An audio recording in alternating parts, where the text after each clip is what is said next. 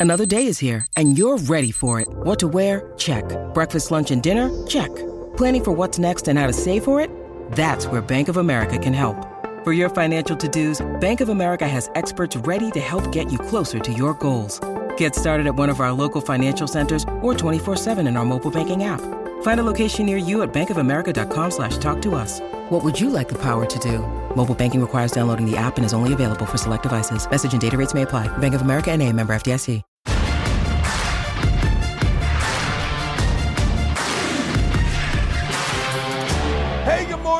Morning it is Don't At Me. I am Dan Dakich. I'm wearing purple because I am in support of Northwestern and Northwestern's football players wearing t shirts honoring their beloved coach because you know what? They just should. Serious business. You see it right there. Clear shot of Cats Against the World shirt. The same Northwestern coaches were wearing, some Northwestern coaches and players were wearing at practice Pat Fitzgerald, old jersey number 51. Hey, look, I get it. There was hazing. I get it. Bad, not good, horrible. Didn't allow it in my own program, but I also get it that a lot of kids, and I mean a lot of kids and a lot of players in that university as a whole was helped by Pat Fitzgerald. The whole world exploded. It's tone deaf, according to the great man that was the diversity hire as an athletic director at Northwestern. Why do I say that? Because everybody looked past his incredibly womanized comments in a book. But hey, he's still the AD because, well, you know why he's still the AD, but he's all mad. The AD at Northwestern, it's tone deaf. We can't do this. Yeah, why not? You know, we're so soft. Couple guys complain, and good for them. They should complain. Hey, I'm not mad at you for complaining. You should. If you had, if you had hazing, then you've got to fire the people involved in hazing. You do. It's that simple. I ain't mad about it. I ain't mad about it at all. Good. Get mad. But it's an act of civil disobedience. It's a, pri- a silent protest. Hey, it's not burning down cities and calling it a silent protest. You know, the woke media will go nuts. ESPN will go crazy. Oh my God. Uh, it's absolutely insane. You can't do this because we're all supposed to fall in line. When somebody complains, we got to fall in line. We got to stand with whoever is complaining. And look, they have the right, and they are right to complain. And there is absolutely no reason no reason whatsoever for hazing in your program. Fire them, punish them. The AD, I'm extremely disappointed that a few members of our football program decided to wear Cats Against the World t shirts. Neither I nor the university were aware that they owned or would wear these shirts today. Shirts are inappropriate, offensive, tone deaf. Oh, shut up. Oh, shut up. Nobody's saying, they're saying, let me be clear, hazing has no place at Northwestern, committed to do whatever necessary to address hazing related issues, including thoroughly investigating any issues or allegations of hazing or any inappropriate conduct. Yeah, good, do it. Do it. But some coaches and staff members remain loyal to a man, and maybe, just maybe, there's more to the story. Maybe, just maybe, there is. You never know. I don't know. But maybe there is, and maybe some of these staff members that were there know. Maybe Adam Rittenberg and others at ESPN don't know. I don't know. But I ain't mad at it. I ain't mad at it at all. Who cares? Yeah, you know what? When I was the interim head coach at Indiana, and this struck me deeply, Kelvin Sampson got fired because he's a cheat. I mean, what do you want to do? He's probably still doing his thing. I don't know. But he was a cheat and a liar and a golf cheat and didn't pay his debts when he lost in golf. He's all those things. Horrible dude. So I became the head coach. Players are mad, blah, blah, blah, blah, blah. And they wrote KS on their shoes. And the AD's like, Dan, what are you going to do about it? I go, I'm not doing nothing. They love Coach Sampson. And then after a little bit, I told them, hey, uh, that's enough. And they're like, yeah, you're right. Players were like, yeah, you're right. So what? People are loyal. Big deal. You'll get over it. I get that the AD, who should be fired, by the way, actually, eh, he hired a baseball coach that he had to fire. Now, apparently, he knew about this, didn't do anything about it. That AD should have been fired a long time ago, but that AD is posturing, and there is no room in my world for posturing. So if you don't like what Northwestern wore, good. That's fine. That's no problem. Not everybody should like everything. There are some, I'm assuming, that don't mind hazing. I saw it in my mentions. I hate hazing. I think hazing is juvenile. I think hazing is childish. I did not want to be hazed, nor did I want anybody around me being hazed, and thank God I wasn't. But I got to tell you, I have no problem with these guys showing a little loyalty to a man that they love. I get it. The AD's got to go out and say whatever ADs have to say, but where were you when the hazing was going on, Mr. AD? Where were you? You knew about it. If it was that going on, the AD had heard about it. If it was that deep that they're saying the AD knew about it, I guarantee you, or the associate AD knew about it. They have an associate AD there named Jenna Blaze, who was the worst person that I ever worked for in college athletics. She was horrible, awful. But she's a woman, so she kept moving up. And she's now an assistant AD at Northwestern. I don't know what her job is, but if she's reflective of the athletic directors at Northwestern, then they have a pack of idiots. Because Jenna Blaze was the worst. Uh, Ron Rivera tried to walk back his comments on Eric Bieniemy. We touched on this just a little bit. Remember, Rivera said Bieniemy is to me, and the players are coming to me. He aired dirty laundry in public. Why? Well, because Ron Rivera is trying to be as woke as humanly possible. Ron Rivera is trying to get on the right side of the media by acquiescing to far left media thoughts, but this one blew up on him. Even the stooges on the left side of the media in sports couldn't condone that Rivera, a veteran coach, threw his offensive coordinator that he hired from the Kansas City Chiefs under the bus. And to make matters worse, he threw an African American offensive coordinator under the bus, which means every little scrawny white guy like Gregg Doyel ain't going to defend it. Let's hear from Rivera yesterday walking back his idiotic comments. I want to open up with this pretty much. You know, I realized my comments yesterday took on a different life than I intended yesterday. And that's on me for not being as clear as I needed to be. I'll own that. At the end of the day, we know that we're trying to build here, and we're all aligned. As I've said many times since I hired Eric, I love the overall message that he gave to the team his first day, and that was basically we got to learn to be comfortable when we're uncomfortable. And I think what's happened is for those guys on that side of the ball, things are uncomfortable. There's been a lot of change. And the entire way of doing things has changed on the offensive side. Change is hard, and I've always encouraged our players to have great dialogue and build relationships with our staff. You know, you know he's full of crap. He had to read it. Like right there uh, is a paper behind the hat, under his arm. He had to read this. That's how dumb football coaches are. That's how dumb this guy is. That's how full of crap this guy is. Let's be clear here. When you are sincere, you don't have to read nothing. You don't have to read a damn thing. You show up, hey, look, I said this, it was wrong. But he knows that he's trying so hard to get on the right side of the media. And it failed. It failed miserably. As I said, even the left crazy ass reporters couldn't get down with him criticizing Eric Bieniemy. They couldn't get with it. They wouldn't get with it. They didn't get with it. And now you can see the little piece of paper there by his left elbow. This clown has to read a statement as opposed to speak from the heart. Tells you he's full of crap. Ron Rivera, when he punished Jack Del Rio because Jack Del Rio didn't follow a woke a absolute woke doctrine, showed himself to be a fraud. But this is even worse. You're sitting there and you're reading it. You're used to speaking. It's not like some eighth grader doing his first speech in public speaking class. This is an NFL football coach, a long time one that is so used to getting up in front of the media and speaking. But because he knows he's full of crap, he has to read it. Ron Rivera, you, sir, are full of crap. Hey, we have a two tier justice system. I don't think anybody would deny that, would you? I mean, seriously, is there anybody out there that does not believe that we have a two tier justice system? I think we all know that we did. You know, James Comer yesterday released all of this evidence of money taken by the Biden family from a variety of countries, including, oh, a shocker, Ukraine. So he releases it, and none of the mainstream media even bothers with it. Didn't the mainstream media tell us silence is complicit back in the day? You know, if you didn't speak out like Chris Ballard crying about white people, then you were complicit.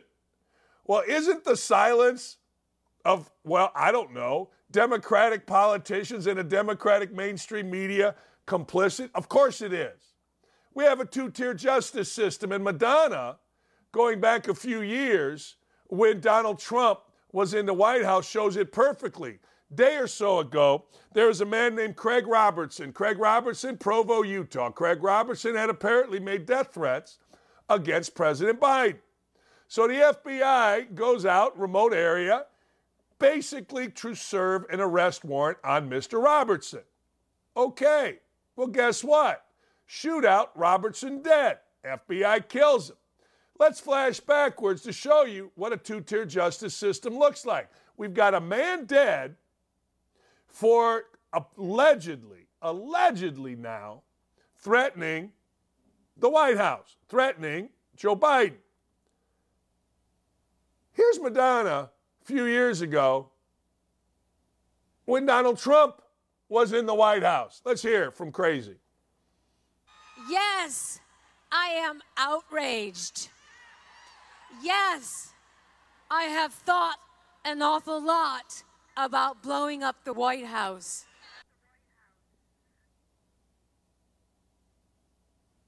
Nothing. Nothing. Not a damn thing was done. Not a damn thing was said. Not one of our mainstream left media criticized Madonna. None. Why? Complicit. Why do we have a two tier justice system? Why do we allow a two tier justice system? We have it. It's clear. All you got to do is look at what happened to Mr. Robertson. And I'm sure he was a crazy man. I don't know. Who knows? I mean, look, uh, do you believe a report coming out of the FBI? Mr. Robertson is dead. He certainly is not going to have anything to say. He's dead. So, who are we going to have to hear what happened actually in Provo, Utah? Oh, the FBI, not exactly the most reliable outfit these days, not exactly the most trustworthy. But hey, why is it okay for anybody, anybody, even a crazy ass singer with a fifth grade education, why is it okay for her to stand there and say she's going to blow up the White House when a Republican president is in the White House? Actually, why is it okay for her to say she's going to blow up the White House no matter who's in the if nobody's in the White House? If we don't even have a president, it isn't okay for me to get on a microphone in my neighborhood and say I'm going to blow up my own house. That's not okay. But yet we allow this. And we allow You want to know why the American people are mad? That's why the American people are mad. I'm in a kind of a funny to me tete to tete it's kind of one sided because there's no response with my guy, Gregg Doyel. Gregg Doyel criticized Republicans, conservatives, because they are mean. They are cruel, when it, his words, when it comes to talking about Megan Rapinoe and the soccer team. It's the cruel side, he said. Really? I didn't see any Republicans talking about blowing up the White House. Indianapolis had to board up. Board up when Donald Trump won election night. Why? Well, I didn't see any Republicans getting ready to storm the streets of Indianapolis when, oh, I don't know, Bill Clinton won. Oh, I don't know, Obama won. The cruel, angry side is the side of the left. If you're mad because some patriots don't like uh, Megan Rapinoe, fine, compare that with the other side. Well, lootings, bombings, burning down cities. That's the left. That seems more mean and cruel than saying, hey, I'm glad a soccer team lost, but this is the world that we live in. Go burn a city down, you freaking traitors on the left. You guys are awful. Why do we allow this? I don't know. I got a feeling something bad's going to happen in this country because we're getting tired of seeing the things that we're seeing. We don't trust the DOJ. We don't trust the FBI. We don't trust the IRS. We don't trust the White House, and we shouldn't. Shady McCoy. Shady McCoy's been a pain in the backside his entire career. When you hear about Shady McCoy, you always hear, yeah, pretty good runner, but nuts. So Shady McCoy, well, he admits that Eric Bieniemy, his relationship with players was alarming. Alarming. Let's hear from Shady McCoy.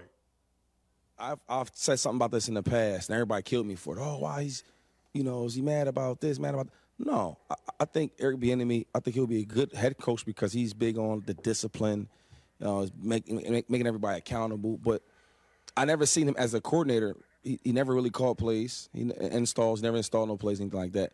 But the thing that alarmed me the most was their their relationships with the players. And the one thing why Andy Reid is such a great coach, obviously the X's and O's part of it, right. but he can relate to players. He can understand them. He can adjust. From when I had him at 20 years old to having him in 2019, he, he, he changed. And you got to change with the times. And I think with, with Bieniemy, he's still stuck in that old back in the days where the coaches is cussing the players out, and it's not how it's played nowadays. Like like even with Coach Rivera talking about it, he said that's a different approach. Well, what are you to do? Eh, what are you to do? I mean, be nice to players. Nice job. You fumbled three times, but that's a nice job. We're very happy for you. We think you did well. Here, here's a ticket. Go get yourself a nice hot dog. Oh, screw all of you. You know what? There should be a moratorium. NFL players don't speak. Former NFL players are never allowed to speak. You're just not allowed to. I'm sorry, you're not allowed to. Uh, you know, I mean, there's no reason that anybody has to hear Shady McCoy speak. He's probably right, but I don't care. I get tired of him. You know, you cuss the player, you tell, you know, well, we, we, our feelings are hurt. No, shut up. Uh, Henry Ruggs, three to 10 years in jail. Remember Henry Ruggs? He was a first round pick. Decided for whatever the reason to get drunk and go 156 miles an hour through Las Vegas. Uh, he wrecks his car, kills a girl, a Serbian woman, by the way, who has done many, many great things for her family, if you want to read all about her. And he gets three to 10 years. He's got to serve a maximum three to 10 years. Look, I, I don't know the circumstances. I know this. Uh, three years. I, I, here's the deal. Let me back up a second. I never want to be in charge of how many times or where people go to jail for how long. I don't. I actually threw I did. I got jury duty a year ago and I threw it. Yeah, I totally threw it. I fixed jury duty. I'm like, yeah, I, I can't convict anybody. Yeah, I don't. And, I, you know, the, the lawyers were kind of laughing at me, kind of thinking I was an idiot, and that's exactly what I wanted. I wanted everybody to think I'm an idiot because I looked over at this kid over here who was being charged with murder, and I'm like, yeah, I don't have the stomach to put him in jail for life. I just don't. You do. Doesn't make me good or bad, just makes me who I am. I'm like, man, my first thought was, I bet you don't have a dad. That's my first thought about uh, some kid of jury duty. So I'm the wrong guy to say whether the sentence is light or fair. I know that Henry Ruggs had a lot of people write him letters. The old coach from high school did. Uh, old Mike Locksley did. If Mike Locksley, the coach at Maryland, writes you a letter of recommendation, go the other way because that dude's a stone idiot. But anyway, Ruggs gets three to 10 years. I feel sorry for his family. I feel sorry for the young lady, uh, the, her family. I mean, it's just a horrible situation. But these idiots, whether it's the University of Georgia or NFL people, getting cars and deciding they're so entitled they can go down city streets at 150 miles an hour is just wrong. And I will tell you this it's wrong then, it's wrong now, and more people are going to get hurt because don't tell me people are going to see what happened with Henry Ruggs and change their behavior. Maybe for five minutes. It just doesn't happen that way. I wish it did, but it doesn't. I wish it did. I wish people saw, hey man, Henry Ruggs did this. Remember, Henry Ruggs did this before Georgia and the idiots that play football at Georgia won a national championship. What have they done since then? All they've done since then is, oh, I don't know. Uh, get in their car and go a million miles an hour, and a couple people are dead. Hey, Rachel Nichols is going to join Undisputed. Do you like Rachel Nichols? Rachel Nichols got absolutely screwed. Maria Taylor played hardball with Rachel Nichols. Remember Rachel Nichols? There was a leaked audio, right? Ironically enough, when Maria Taylor was going through contract negotiations to do what? replace Rachel Nichols, and I really like them both. I like Maria Taylor a lot. I worked with her uh, in the ACC tournament, but she had really changed. One year I worked with her, she was awesome. The next year I worked with her, she became a star. I guess. I don't know. As much as a star as you could be saying on the sidelines, hey, coach, what'd you think? You know what I mean? I don't know. But anyway, so Rachel Nichols uh, joins Undisputed. So you're going to have Lil Wayne on there. You're going to have Richard Seymour on there. And you're going to have uh, Skip Bayless on there and you're going to have Rachel Nichols on there. So good. So the show has everything covered, right? You got the white dude, you got the woman, you got African Americans. Uh, throw an Asian in there, and you're in business, total business. I don't know. What are you going to do? The show will be carried, as always, by Skip Bayless. People love to react to Skip Bayless. People love to get mad at Skip Bayless. So it really doesn't matter whether you have Rachel Nichols or Raquel Welch. It really doesn't matter. It's you have Richard Sherman or you have Richard Nixon. It really doesn't matter if you have Lil Wayne or Lil Weezy or Lil whatever. It don't matter. I mean, look, Skip Bayless is going to cover the show, and the show will be fine. It will. Lil Wayne, Lil Weezy. I like Lil Wayne. Richard Sherman's horrible on Amazon, but maybe he'll be good on this. Maybe. I don't know. But that halftime show on Amazon is the worst thing going. That guy Whitmore, who's a great dude, by the way, no, no, no, no, no, no, no, no, no, no, no, no, no, no, no, no. Hey, uh, Chip Kelly, shocker here, UCLA coach. I am surprised by this. He wants to do away with conferences in college football. Serious business. He wants to go the Notre Dame route. Notre Dame's an independent in football, but they're in a conference for everything else. I agree with him here. Why aren't we all independent for football? Take the 64 teams in Power 5 and make that one decision. Take the 64 teams in Group of 5, make that another division. Division, I'm sorry. We play for a championship. They play for a championship and no one else gets affected. Our sport is different from everyone else. We only play once a week. Travel's not a big deal for football, but it's a big deal for other sports. He's not wrong here. He's and this is where we're headed. We're headed to a Big 10 division and an SEC division. I don't know if it'll be called that, but that's what we're headed to. I've said this for years. This is what my people tell me. And I got people, by the way. I got people. But this is what I'm being told.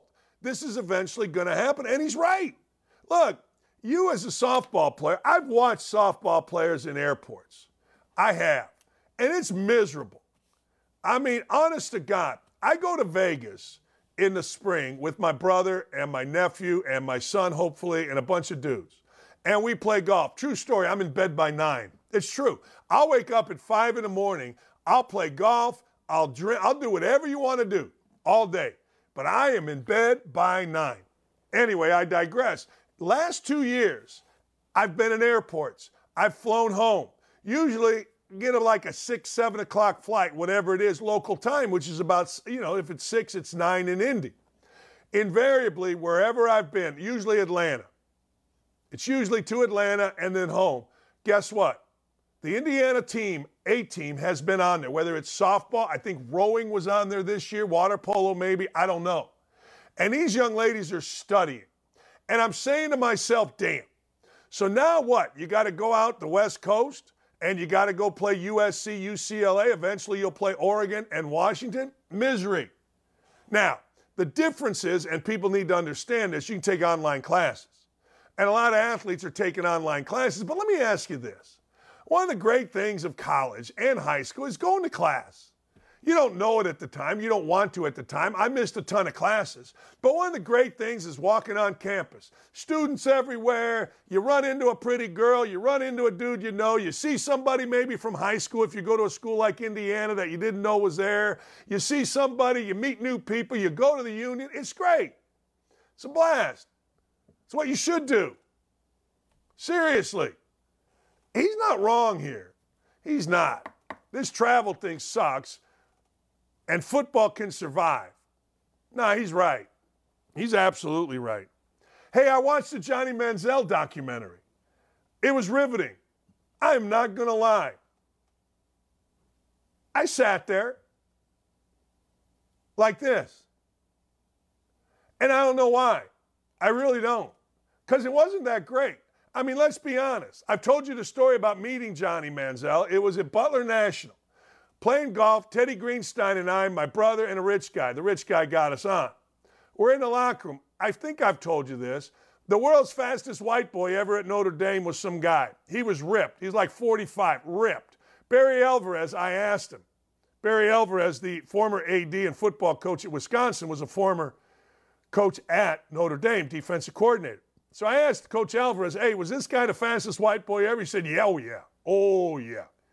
So anyway, the fastest white boy ever is at his locker, and about four lockers down, Johnny Manziel. Greenstein goes, hey, man, you Johnny Manziel?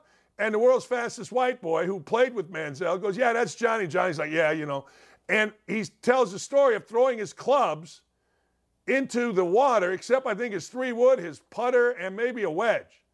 On like the 16th or 18th, not the 18th, 17th hole. I don't even know which one. And I think I told you this before. I, I didn't know whether I liked Johnny Manziel. He was loud, he was stupid, he was football guy, but I kind of dug him. He was really important. Oh, he was important. He had wristband. He had to be somewhere. So I'm watching this yesterday with that in the back of my mind, and all I could think of was I don't know whether I like Johnny Manziel or I don't know whether I don't like Johnny Manziel. I don't, and that's from an encounter. But I will say this the show is riveting. Johnny Manziel, after watching this show, is a spoiled brat. Johnny Manziel, after watching this show, is the absolute poster child for letting things go to your head. You know, I coached a kid named Damon Bailey. Damon Bailey was in the number one sports book in the history of sports, John Feinstein's uh, season on the brink. Bailey was an eighth grader. From eighth grade on, eighth grade, till now, probably, I don't know. Nah, not now. But anyway, from eighth grade till he was a senior in high school, mob scene everywhere Damon Bailey went. Damon Bailey never had these problems. Damon Bailey never lost his mind. Damon Bailey handled it all well. His mom and dad were humble people from just outside of Bedford, Indiana. So I've seen this. I've seen hysteria around a player, Steve Alford, the Shaun Cassidy of basketball. We won a national championship. Steve Alford can't go anywhere. Mobs, but I seen guys handle it. Why couldn't Johnny Manziel? Well, he was only 19. I get it. These guys were 19. I don't know. I think Johnny Manziel should have handled all of this better. I said yesterday, bragging about watching no tape, no bueno. No bueno. But you could see that's who he was. And there's a part of me that admired it for this reason. If you're going to be party guy, then be really good if you're going to be the guy that lives his life, be really good. The one thing that I would caution any of you athletes is don't take so many pictures of yourself. Like every time Johnny Manziel had a drink, somebody, including him, took pictures of himself. Don't do that. I mean, I don't know. What does a picture do? Enhance your reputation?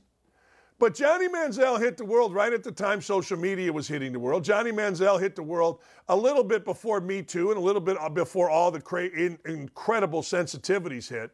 So he got through without that. But the bottom line was Johnny Manziel is a riveting character. Johnny Manziel couldn't handle success. And handling success is a bitch. Handling success is really, really, really tough. Couldn't handle it. Lost his mind. And then, well, when the players got better, which was really rare, because when you play in the SEC, players are pretty good. He had no chance because he didn't want to be there. Now, he does what most do. He throws that entire I was going to commit suicide thing in. If true, incredibly sad. If true, and the gun clicked and didn't go off, unbelievable story. I'm not sure I buy it.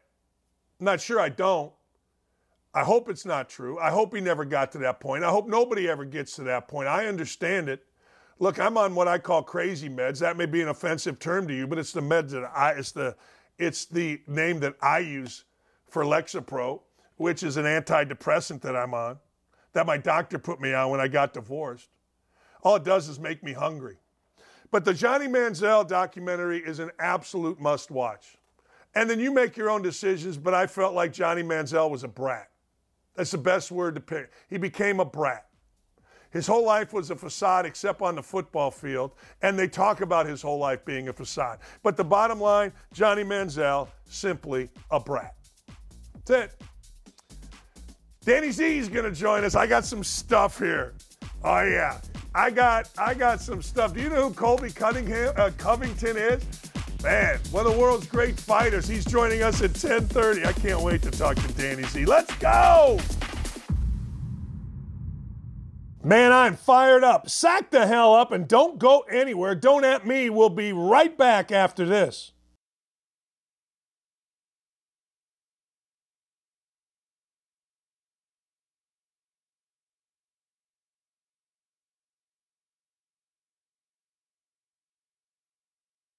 Uh, you know him, you love him. He is Danny Z of Outkick. All right, let's get right into it. You worked at ESPN, I worked at ESPN.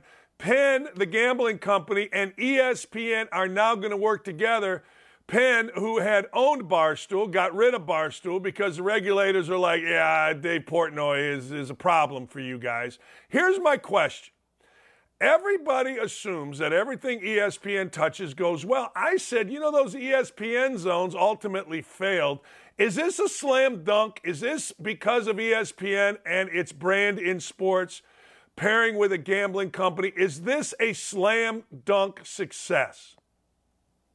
I think they also tried ESPN 3D and maybe an ESPN phone. I mean, we always forget about They the did. failures. They did. Yeah, right. It's weird because uh, I heard you talking to Adam Carolla the other day, and you guys were talking about how you'd only remember the losses from your career, but yet for some reason we only remember ESPN's wins. No one remembers ESPN 3D or ESPN the phone. Um, I I have a few thoughts on this. Um, I think ESPN's late here. I mean, I know it's stating the obvious, but going in on a sports betting app feels about seven years too late. Uh, the market's already pretty dominated right now by FanDuel and DraftKings. Um, obviously, ESPN has a reach that neither of those companies really has, but I'm not sure that people are clamoring for another sports betting app. And I don't know necessarily what ESPN brings to the table other than name recognition that isn't already out there. And for those that think that ESPN has this top of the line technology, try to use their fantasy app on week one of the uh, NFL season. It never works. So the idea that they're going to come up with this incredible app that just works all the time and is better than what's out there, I'm not sure I buy that part of it either. Was that a good deal for Barstool to get it back? Yeah, I mean, obviously, if, if he didn't have to pay anything for it, I mean, I think there's some legalese well- in there. Well, here's what they do have to do. They got to get 50% if they ever liquidate back, and they can't have any sports book advertisers, which is big money for them. I totally agree, and, and I brought this up on a on a on an Outkick group chat because that was one of their biggest revenue streams was was sports books. I mean, sports books have tons of money to give, and they they've been spending it, and especially now with ESPN entering the fray, you got to think DraftKings and FanDuel are going to step up their advertising um, to make sure that they don't allow ESPN to get a big chunk of that market share. Yeah, I mean, but again, he up front, it doesn't cost anything, and I think PR wise, Dave did a Dave did it smart. Like, oh, you know, it's back to being Barstool and the pirate ship and all that. Um, but at the end of the, you know, I'm never going to sell. Like, well, yeah, it's pretty easy to say right now, but you know, what's the landscape going to look like in five years, ten years? There might come a time, might be a divorce, might be bankruptcy. Who knows? Like, stuff happens, things come up, and you might want to sell that company, and you got to give away half of it. Um, but you know, in the short term, sure, looks great on paper. Yeah, that's the thing. You know, I mean, they got their company back. They took a swing. Good. And they made a lot of money in the deal initially, right? I mean, Portnoy got really rich, so they made a ton of money. That's kind of the idea of having a business, at least in my world. Yeah, I mean, what what is the value of a company if you still have to owe fifty percent of it when you sell? I mean, so it, it kind of it's going to make the evaluation tough on it. And the other thing is too, if you cut off their biggest revenue stream, you know, Dave can't just continue to sink his own money into this company in in perpetuity. Like the, their talent still need to be paid. Now, presumably, he's on the hook for all of that. Um, every all the expenses are now he's on the hook for. So you know, I don't doubt that they'll find a way to make money, but I don't think they're going to be generating the same amount of revenue and profit that they were. I mean, but again, that's just a sort of a outsider looking in. The NFL starts, all right? And one of the things that I'm curious about, because I've always thought this, I've always thought, actually, I, it, Brad Stevens and I had a hell of a conversation about this. And maybe I've told you this before. You know, he makes the analogy everybody in the building has to be moving in the same direction. And it feels like to me, every year the same teams have an issue. Washington, D.C., the commanders, an issue every year. Now, I don't know if this Bieniemy thing is a big issue. I don't know. But I do know that Ron Rivera had to read off a script yesterday to apologize for airing the dirty laundry of his coach. I swear to you, I don't really see many issues with the Kansas City Chiefs. I didn't see many issues going back when the Patriots were rolling. I don't see many issues with the San Francisco 49ers, maybe a contract with Deebo, but it's fascinating how the same crap teams always have issues. Yeah, there's a few really interesting tentacles to this story. Number one, I do think Ron Rivera was wrong to come out and say that players are concerned with his offensive coordinator. Uh, again, you're you're a coach. I'm not. I didn't play at a professional level. Can't do it. But you don't do it. You keep uh, that stuff's got to stay in house.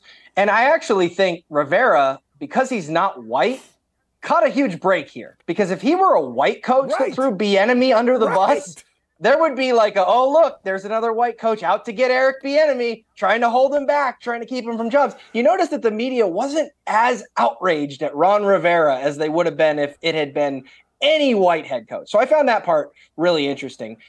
But the idea that there's problems following Eric Bieniemy is not surprising to us. We've talked about this on your show before that clearly something's going on. There's a reason this guy hasn't gotten a head co- head, co- head coaching job, and it's not because he's a black guy.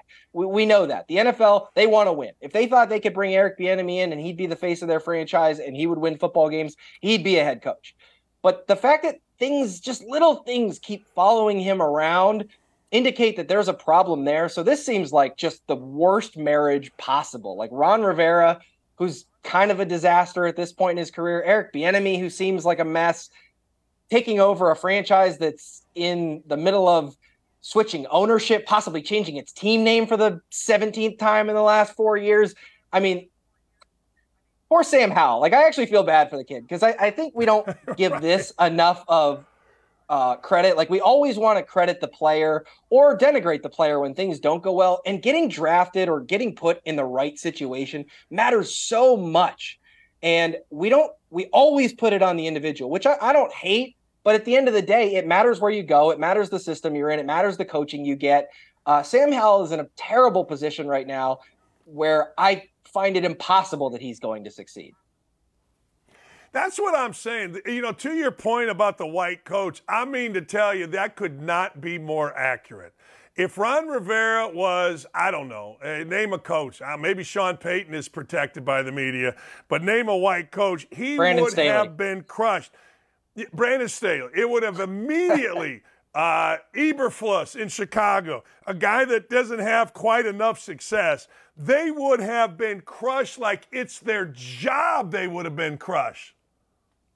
Yeah, and it would have been like you don't understand because you're white. Like he has to be tougher on players because he's had to work hard his whole life, and you haven't because you're white right. and white privilege. Like, man, we'd still that that would be the entire story. Actually, the fact that Rivera apologized seemed to have more to do with the fact that just because of the ownership, I think was kind of like, yo, keep that. We got to keep that in house. Like that wasn't because the media attacked him for being a racist.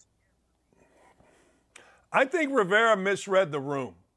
I think Rivera thought that he would criticize, thus being on the side of players, and the media wouldn't or player wouldn't come at him because, well, look, I'm on the side of players. He totally misread the room because bottom line is if you're going to be a reporter or a media person covering football, first thing you got to do is cover how football is done and football is not done by the head coach spilling dirty laundry to the media. It's just not done no matter what coach that is.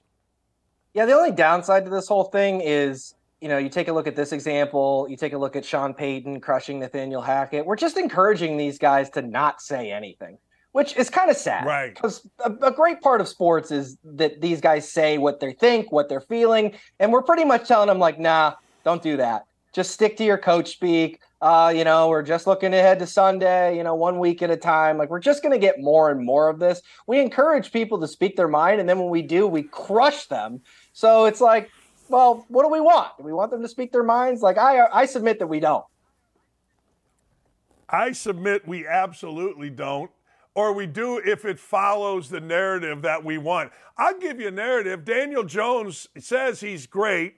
The media picks on everyone. Here it is Daniel Jones struggling. He was five for 12. I loved your response when I saw it on Twitter the other day. Uh, this is your yearly reminder that none output, none of this matters. Literally, none of it matters. Every year we go through this None because we're just we're so starved for football content that we have to look. I'm guilty of it too. My job is to write about a lot of this stuff. I post articles all the time where it's like, you know, Dak's interceptions in practice because we need stuff to talk about. But at the end of the day, especially and, and I this is my favorite. My favorite is when it's uh, you know, rookie wide receiver burns veteran cornerback. It's like veteran right. quarterback makes a hundred million dollars to show up on Sundays. Like rookie's there trying to make his way, prove his point. The veteran's like, yo, man, call me when week one starts. I've been through camp. This is my sixth camp. I'm done with camp. I don't care about camp. Um, that always makes me laugh. The other thing is too when we when we do this with veterans, like Daniel Jones has been in the league for four years. We know what he is. We know what he isn't. What he does in practice uh, in August, like it has no bearing on anything that's going to happen this season. Dak, same thing. Like all these these quarterbacks, like yeah, I might look and see how rookies are doing, how they're adapting to their first training camp, because that might tell you a little bit of something. But anyone who's in their fourth, fifth, sixth, seventh, tenth training camp, zero. I mean, look at la- last year was a great uh, example. Uh, Josh Jacobs, I remember, and I actually fell victim to this. I fell into the trap oh, Josh Jacobs is starting preseason games because the Raiders they don't they don't think he can play. He might not even make the team. He's fighting for his spot. He led the NFL in rushing. Ja'Marr Chase can't he can't see the football. He can't catch. He won rookie of the year. It doesn't matter. None of it matters. Last year, Alec Pierce, they showed it a thousand times here in Indy. Alec Pierce gets behind former NFL Defensive Player of the Year, Stephon Gilmore, for a touchdown. We got the, uh, uh, Louis Riddick says, that's the Offensive Rookie of the Year right there, Alec Pierce. Hey, Stephon Gilmore didn't give a rat's ass about being in camp. Are you kidding me? Come on. No, especially not in those drills where it's literally just like receiver, cornerback. The the quarterback's not facing any pressure. He just sits back. Like you can't even really defend that. Like really, I was watching. I saw a video of a, an Amari Cooper route the other day where it was like, look, uh, Amari Cooper, elite route runner. I was like, he had all day to run that route. There was no defense. Like the defensive back had no shot, literally zero chance to defend him. He ran like four different fakes. He, he faked the slant, then he faked the go, he faked the corner. It's like, okay, but you can't do that in a game. And the cornerback knows it. Come on, man. Do you let me go to Daniel Jones? Daniel Go- Jones got a ton of money, right? I mean, he got a ton of money. So uh, Saquon Barkley got a minuscule for NFL players amount of money. I will say this, and I'm curious your thoughts. Running backs are different for different teams. Like Jonathan Taylor may be the only real weapon Indy has. Saquon Barkley may be the only really weapon. Do you think that? Do you think what was done to Saquon Barkley relative to Daniel Jones was fair? That's a loaded question. Um, I mean, look, the market dictates what you're worth at the end of the day. And right now, running backs, they just aren't worth anything. And you know, you could look at it and go like it's the owners colluding to some extent, but I mean, are they? Dalvin Cook remains unsigned. Ezekiel Elliott unsigned. Kareem Hunt got an offer from the Colts, wasn't very much, said no. I mean, it's not like, I mean, these guys. It, it, again, back to what we we just said. If if if owners, if GMs, if coaches thought these guys were the key to them winning football games, they would have them on their team. Dalvin Cook would not be unsigned if some team thought that guy is the missing piece. They would offer him eight to ten million dollars or whatever he wants, twelve million dollars, which again, still kind of a drop in the bucket when you look at what some other guys are making. I, I mean, it's just a reality of of the position that you know they fall off at an early age they just don't want to commit to them long term which which makes a lot of sense the question is you know are running backs going to evolve to the point where they make themselves uh, indispensable and they have to do more than just run the ball i mean today's nfl a running play is just worth a lot less the analytics have come in and said look running plays just they don't do much for us. Like we need to pass the ball. That's how you score. That's how you keep possession. That's where the big plays come from. So running backs need to pass protect really well. They need to be they need to catch the ball out of the backfield and they need to avoid taking hits. And that's the hardest thing for a running back to do because running backs are almost guaranteed to get hit on every single play. And it's really the only position where if you touch the ball, you're kind of guaranteed to get hit. Did you uh, you happen to see the Manziel documentary yet? I have not. I've seen some of the clips though, and I, I heard you talking about it, and I, I, do find it fascinating. I actually, going back to Barstool, it reminded me they they actually posted a really funny, smart article that Manziel was the Browns' second pick in that first round. They had a way bigger bust taken way earlier that everyone has forgotten about, which I thought was really funny. Right, right. Justin Gilbert, no, I yeah. believe. How about how about the list of guys? Manti Te'o, some guy named Collin Klein, and Johnny Manziel. I, you know, for the Heisman. Those were the three finalists. I'm like, oh yeah, I forgot about Te'o. I don't. I think the guy was from Kansas State or something. The finalist. Yeah, I don't know. Yeah, it was very odd. Very Just odd a bad, to me that thing. The bad year. it happens. Keep doing your thing, Danny. Thanks for coming on, brother. Same to you. Love that man. That man brings the noise. He's right about Ron Rivera. You can get mad about it all you want. And yeah, Rivera got touched on by a little bit, but if that dude was white, oh my God. I can already name you the writers. Mike Freeman, oh, racist. Jemele Hill, racist. You're all racist. Yeah, well, hey, look, Ron, all right, he's not racist because, well, you know, he's Hispanic, so he, he can't be racist. What a bunch of crap. What a. what a complete oh, bunch of crap. By the way, I got the damn awards coming up. And if you missed it, I, I thought the Johnny Manziel documentary was good. I, it was riveting. It kept my attention for an hour, 20 minutes. Uh, but Johnny Manziel's pain in the ass. I mean, that's it. Johnny Manziel is a little brat. Johnny Manziel, that's what, it's actually the best word to describe him. Just a little brat just kind of a brat, just kind of a guy that's like, yeah, okay, yeah, yeah, he, yeah he's just a brat. I, I, I don't know, uh, you know, you, you know. Hey, let me explain something to you, can I? And again, I know I am the wrong guy. I know I am not the right guy for this. Now, I do feel, though, I might be the right guy for this. See, I told you already, I'm very honest on my shows. I told you already that I, ladies and gentlemen, Daniel J. Dakich, I am on antidepressant meds, Lexapro. People throw that back in my face all the time. They're hard to get off. In fact, my now nemesis, not nemesis, mortal enemy, Gregg Doyel, told me about them. I, you know, we were friends. Doctor wanted to put me on. I knew he took them. I'm like, hey, what do you think? Eh, they're all right. So I took them. All right. So I, I, I took them. And what are you going to do? All right. Here's the deal I fight through things. My family motto is sack up. I've been, I don't know if I've ever been fired. I've not been given the job that I had. Contract ran out at Indiana. They didn't give me the job. I guess that's fire. All right. Uh, Bowling Green, before that, I was done. I told them, look, I'm not even going to discuss a contract. I've been here 10 years. That's enough. Radio, they asked me to make a choice. I made a choice. I'm not sure I've ever really been fired. But life hasn't gone perfectly. I've had great opportunities. I've created some of those opportunities, but you keep going. I don't know. I don't know where I stand with this Jay Monahan. Jay Monahan very arrogantly got up, got up and was very vocal, very critical of others. He's the PGA Tour commissioner. He got up in front of the cameras and really became difficult for guys that went to the LIV Tour. He did. He was difficult. He was arrogant.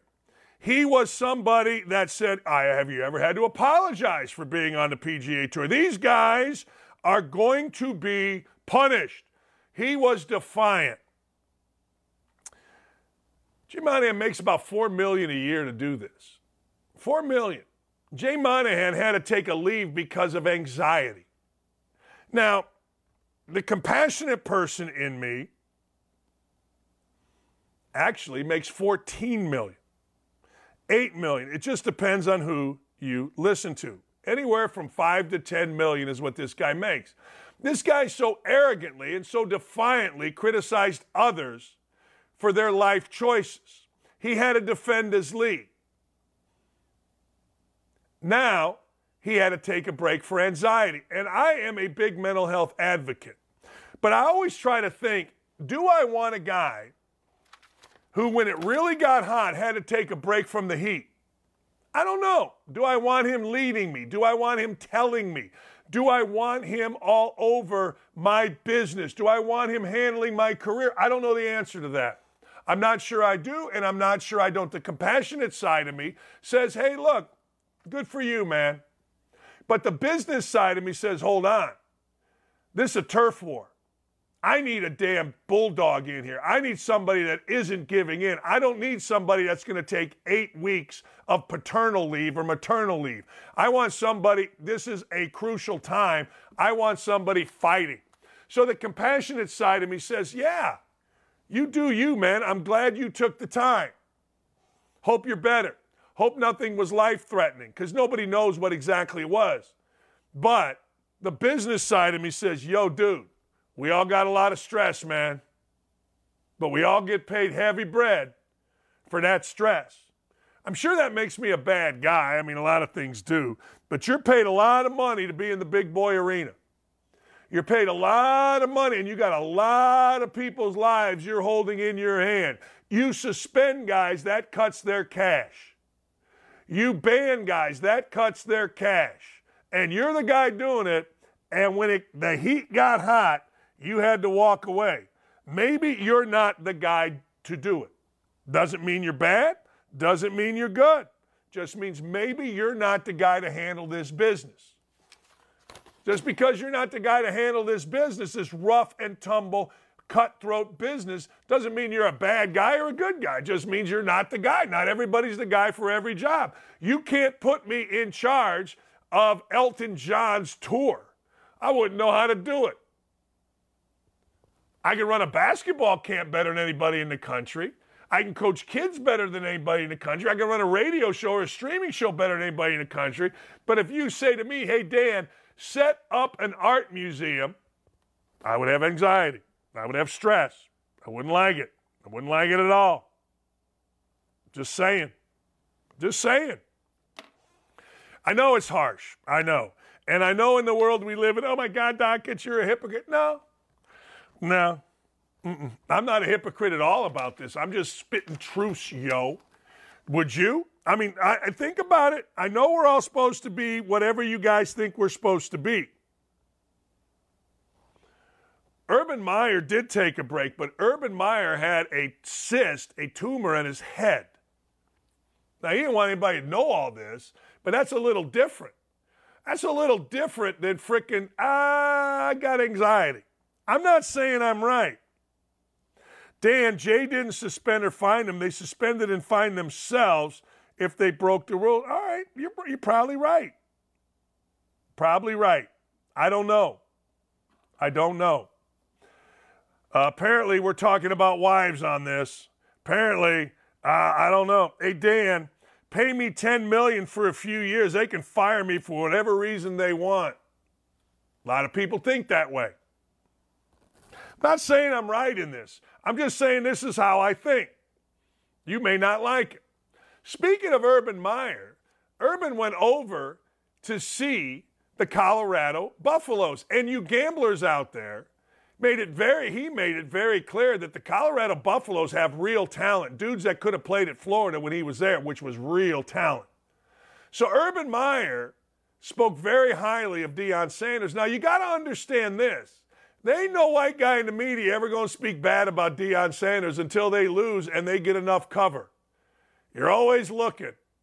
You are. Is it okay? white media to criticize African American popular coach? Is it all right? Like it wasn't all right, except for Barstool, to criticize transgender swimming. It wasn't all right at all. You saw what happened. But Barstool said, screw it, we're going to do it. I, hey, look, Urban tells the truth. And Urban doesn't need anybody saying yes or no to his opinions on football. His opinions are legendary. And I got to tell you, if Urban Meyer tells me that the Colorado Buffaloes under Deion Sanders have real talent, then guess what? I'm going to believe the Colorado Buffaloes under Deion Sanders have real talent. Not, hey, look, this looks like a talented squad that can develop in a few years. That's not what he said. What he said was, this team has real talent. Real talent. And don't think for a second that Coach Prime, I love saying it that way, Coach Prime, I think it's cool. I think it makes me cool to say it that way. But don't think for a second that Coach Prime can't coach. That dude can coach. That dude knows his way around it. That dude has presence. And Urban said the most important thing that he could say Coach Prime has hired not good, great coaches. That is huge in football. If you are Coach Prime and you think you know it all and you don't want anybody challenging you, then guess what? Guess what? You don't hire great coaches. We got some audio on this. Let's hear from Urban talking about Coach Prime and the Buffs. I mean, I, I've known Deion Sanders a long time. I've always loved Deion Sanders. I respect him. We get along. Uh, I called him up. I was out west. I, we have you the first two games. He was more than gracious to have me out there. The most underrated people, obviously, you got your players. The most underrated people in football are the assistant coaches. And he's hired really good coaches. I went to the meetings, I watched them practice. They have, I believe, 70 new players. So I call this thing the grand experiment. And I'm telling you, Colin, I mean, that was not what I expected. I thought we'd see, you know, I, I didn't know what to expect, but I saw a very good team. I saw talented players. His son's an excellent quarterback. They got a, uh, Travis Hunter is one of the, you know, I looked at uh, Prime and I said, man, that, I've had one of those I called Percy Harvin. I just pushed him to the side you don't need to practice him much longer. He's that good. How about that? That Travis Hunter was the number one recruit in the country coming out, and he went to go play for Coach Prime at an HBCU, and now he's at Colorado. I'm just going to tell you, I'm going to put my money where my mouth is. We can clip this video, save it for later, but I am putting my money. Three and a half is the number. Season win total for Coach Prime and the fellas at Colorado. I'm taking the over. I'm going to do it this evening before it moves, and maybe it has moved. I don't know. I haven't looked on DraftKings. But I'm just telling you, I'm just telling you, Urban doesn't BS. He doesn't need to. Little white media guy, they're never going to criticize Coach Prime until it's okay. Urban, don't need to. Could have said whatever. Didn't have to say anything, actually. All right, don't at me. I got some awards to give away. And Colby Covington, the People's Champ, coming up at 10:30. We'll be right back. That's it. I got to take a break. We'll be right back with more on Don't At Me across the Outkick Network.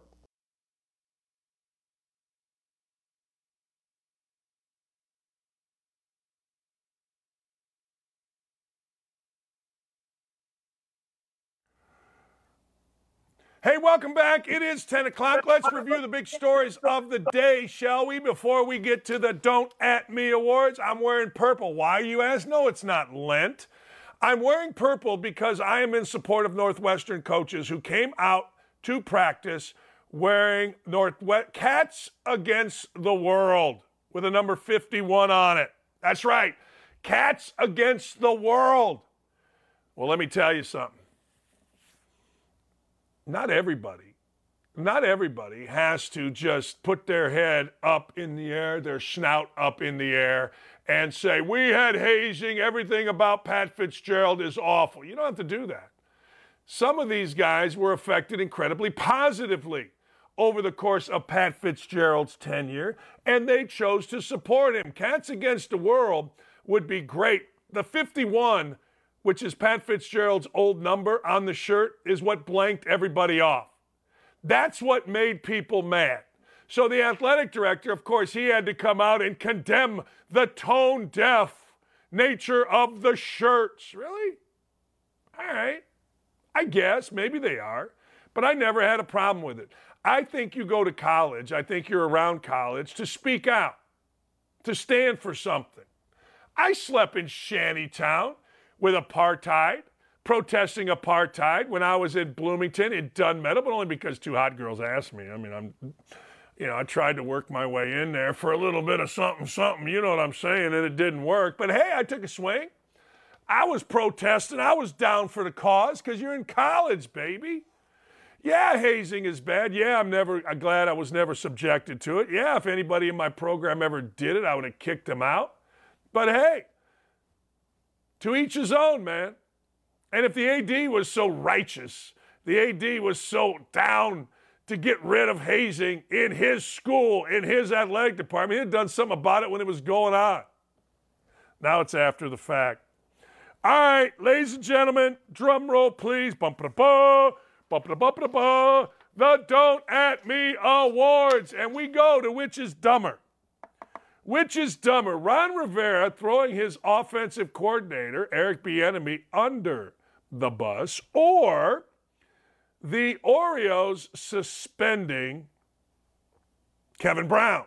For those of you that don't know, Kevin Brown is a very popular broadcaster with the Orioles. And at a game, to set up a game against the uh, Rays, the Tampa Bay Rays, we can't say devil because, well, that's bad. Anyway, Kevin Brown had the audacity to say, hey, look, this is a big series. Hey, look, the Orioles haven't done well here in Tropicana Field. The Orioles haven't done well in this series. Got suspended. Now, Ron Rivera, we have documented this. Ron Rivera well, frankly, Ron Rivera just simply threw his offensive coordinator under the bus in another attempt by Ron Rivera to ingrain himself to the left leaning media.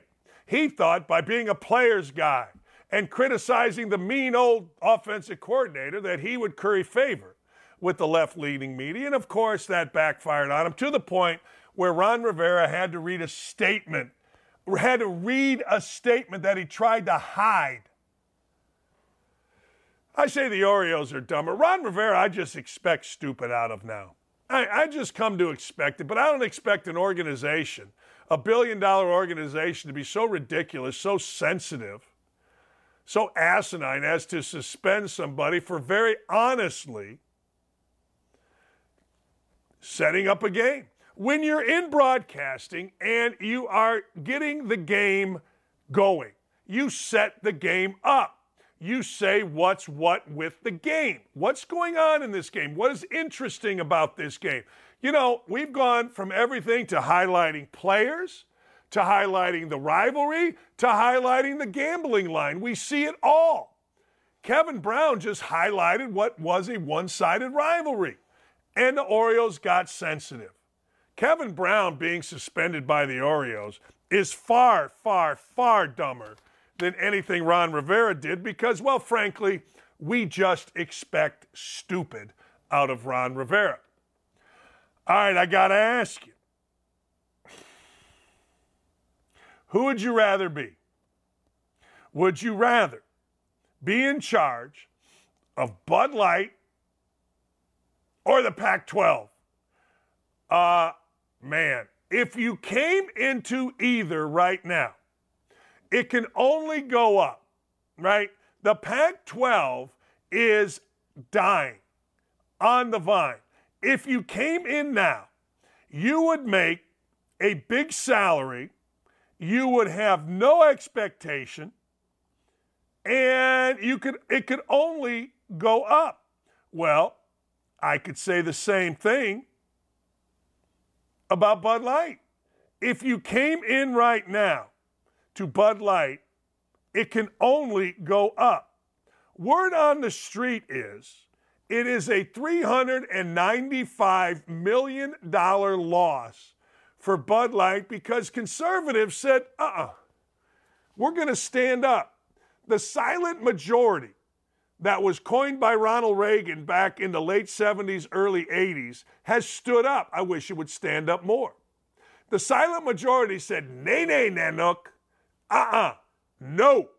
No, no, no, no, no. You're not pushing a giggly uh, caricature of a woman on us. You are not at all, not even, don't even give it a thought to get rid or to buy Bud Light because they don't want your money, you frat boys, you hard workers, you cowboys, you radio hosts, you streaming hosts. No, they don't want your money. They want the LGBTQ money. That's what they said, and people responded. I don't know who I'd rather be in charge of. I'll say I want to be in charge of Bud Light because you could be like Lee Iacocca, a name from the past, that saved GM and went and got Chrysler going. Lee Iacocca died. Anybody seen Chrysler? No. I want to be the guy hired right now to resurge, reorganize, reinvent Bud Light. And I would start with an apology. I'd get the LGBTQREABCD community mad at me. I'd say, I don't give a rat's ass. We screwed up. We don't want to hear from Dylan Mulvaney. We're going to give $10 million to women and let's go. I don't know. but I wouldn't want to be around the Pac 12. That ship, it be a sinking. Who has a better season this year, Justin Fields or Jordan Love? I don't know. I'm a big fan of Jordan Love. No, I'm not. I said that wrong. I'm a big fan of Justin Fields. I'm a Bears fan from jump. I've always felt the Packers, whether it was Brett Favre or whether it was Aaron Rodgers, are just inherently dull. I do. I feel them to be dull. I feel them to be uninspiring. I think their uniforms suck. And it has nothing to do with the Packers whomping on the Bears. You know, the truth of the matter is, I haven't really paid attention to the Bears in about 10, 15 years, ever since I became the face, the voice of all things Indy. But yeah, last year I did. I sat right on this couch and I said, you know what? I'm going to watch this Fields guy. And the Bears did what the Bears did last year. They had a lead, they looked good, they crapped it away, they lost, but I came away thinking, look, in the modern NFL, I'll take Justin Fields. I don't know what to make of Jordan Love. I don't know whether Jordan Love's going to be the next in line of Favre and Rodgers and now Love. I have no idea. It doesn't seem like it. But who knows? I would argue it didn't seem like Aaron Rodgers was going to be Aaron Rodgers. So I'll tell you what I'll do. I'll take Justin Fields in a romp. I will. Now, if you're going to go by who wins more, I don't know, because I'm not a big Matt Eberflus fan. I'm just not. I know Chicago loves him because he's the next coach in there, and that's good. But I, I and my wife likes him because they grew up together. Eberflus is the coach of the Bears. I've just never been the guy that is like, all right, this guy, I think he's all talk. I've always thought Eberflus is all talk. So I'll take that guy right there, Justin Fields. Cringier coach, Dabo Swinney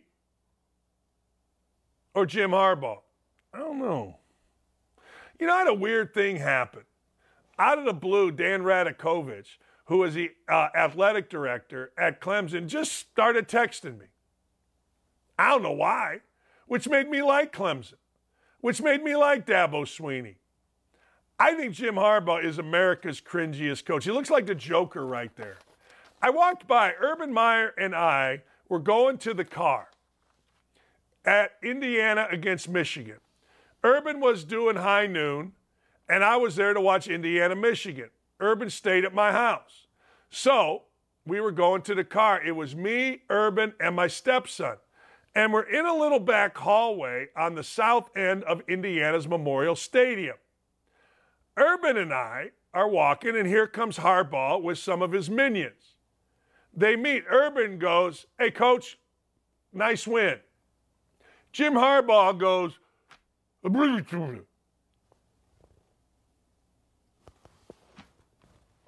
we walked on by. Urban turned around and looked at me.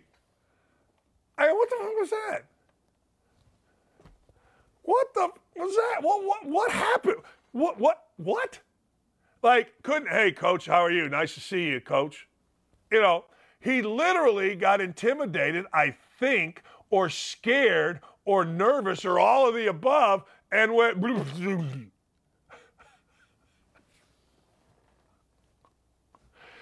okay. So nobody will ever be worse than that guy, in my opinion. Like, I would assume Dabo Swinney, even if they had had a big rivalry, would have been an adult and go, hey, how you doing, boss? Good to see you. I swear to you, that may be may be a more, a more coherent Jim Harbaugh imitation than Jim Harbaugh actually was. like, oh, okay, I guess. Yeah, all right. Hey, here's something for you. Uh, man, I, I, I don't know. I, I, I don't know where to go with this. You ready? A district, a Texas district had to fire a first grade teacher who joked about killing her sister's white boyfriend and hiding the body. A teacher. Like my daughter's a teacher. My mother was a teacher. My father was a teacher. I don't know a single team. I had Sister Anastasia. Sister Anastasia in third grade was 726 years old. Sister Anastasia threw me and Andy Atar out of her third grade class and made us go in Mrs. Jacobs. I gave Sister, not proud of this, but Freddie Vienna, my friend, says the first time he ever saw the finger was when Sister Geraldine turned her back and flipped off, or I flipped her off. I'm going to hell for flipping off Sister Geraldine, although I would argue I would be going to hell more for the gutlessness of doing it behind her back than for actually flipping off an incredibly mean nun. I'm just saying. She was mean. She would poke us and we'd have blood coming out of our white shirts. But anyway, one thing Sister Geraldine never did was threaten to kill, kill in front of kids, her sister's boyfriend because he was white. Because he was white. We're going to kill We got to kill him. We got to kill the white guy. I I don't know what to make of this. I I I don't know. I have no idea. I don't understand it. I don't understand how you say this in front of children. All right. Uh, you want to watch the NBA? Last year, you couldn't really watch it, could you? I mean, I could because I guess Comcast kept Bally's. So I had to watch Quinn Buckner, our very verbose announcer, talk and talk and talk and talk and talk. And then the man who's more milk toast than any, Kristen Denari, tell you about his dog and his water. Anyway, well, now, ladies and gentlemen, the national nightmare of not being able to get your NBA team may be over. Disney, Apple, Amazon, YouTube are among the streaming sites circling they're circling. They want an opportunity to show you bad basketball. They want an opportunity to show you horrific basketball. You'll get it. All right, I have thoughts on this. I, am going to say something that's going to get me into trouble. Crypto.com Arena is where the Lakers play. I thought it was Staples. What the hell do I know? But anyway, Crypto.com Arena and the Lakers want to put a Kobe Bryant statue out in front of it. They want to put a statue with the team uh, going 8 8 24, his jersey, his jersey, his jersey, unveiling in a nod to his jerseys. You know what I always think of when I think of Kobe Bryant? I don't think of Mamba and greatness, I think of rape. I think of paying off a woman. That's what I think of. And I'm curious, I'm always curious about this. I'm always curious how about how did Kobe Bryant, who went to trial, stop the trial because the woman that he allegedly assaulted took a plea agreement, not a plea agreement, took cash to silence her and let Kobe off the hook.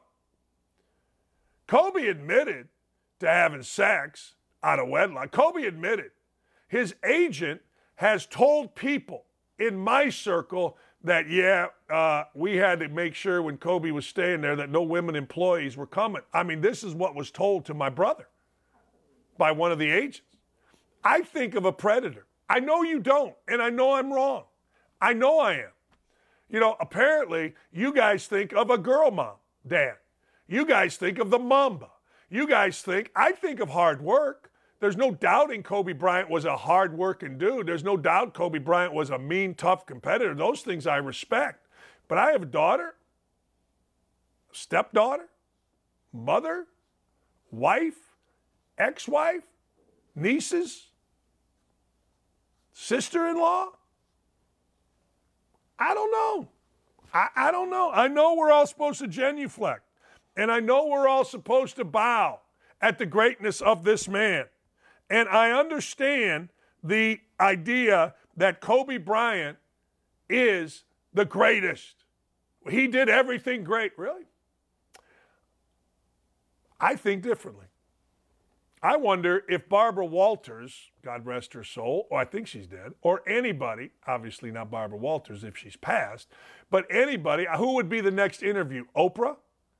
I wonder if anybody's reached out to the young lady that went to court against Kobe Bryant, got vilified for doing it. Wonder if she's ever going to speak. Guessing she got a lot of money.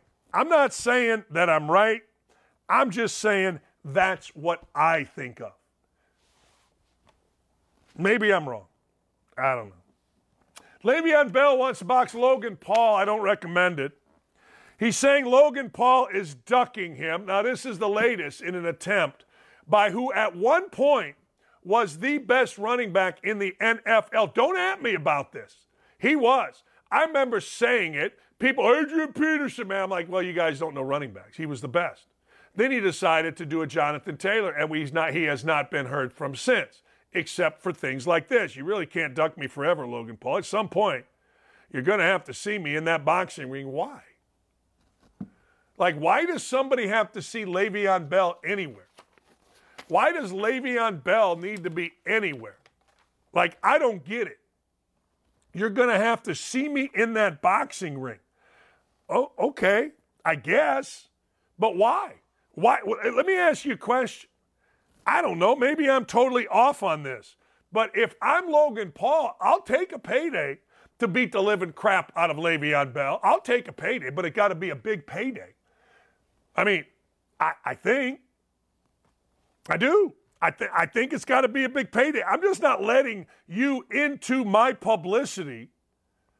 I'm not. There's no way I am. And if he's supposed to, then I don't understand it. All right, Ron DeSantis did something interesting the other day. Ron DeSantis is the governor. He is the governor of, you know what he's at, Florida. And he's made Florida a great state. He has.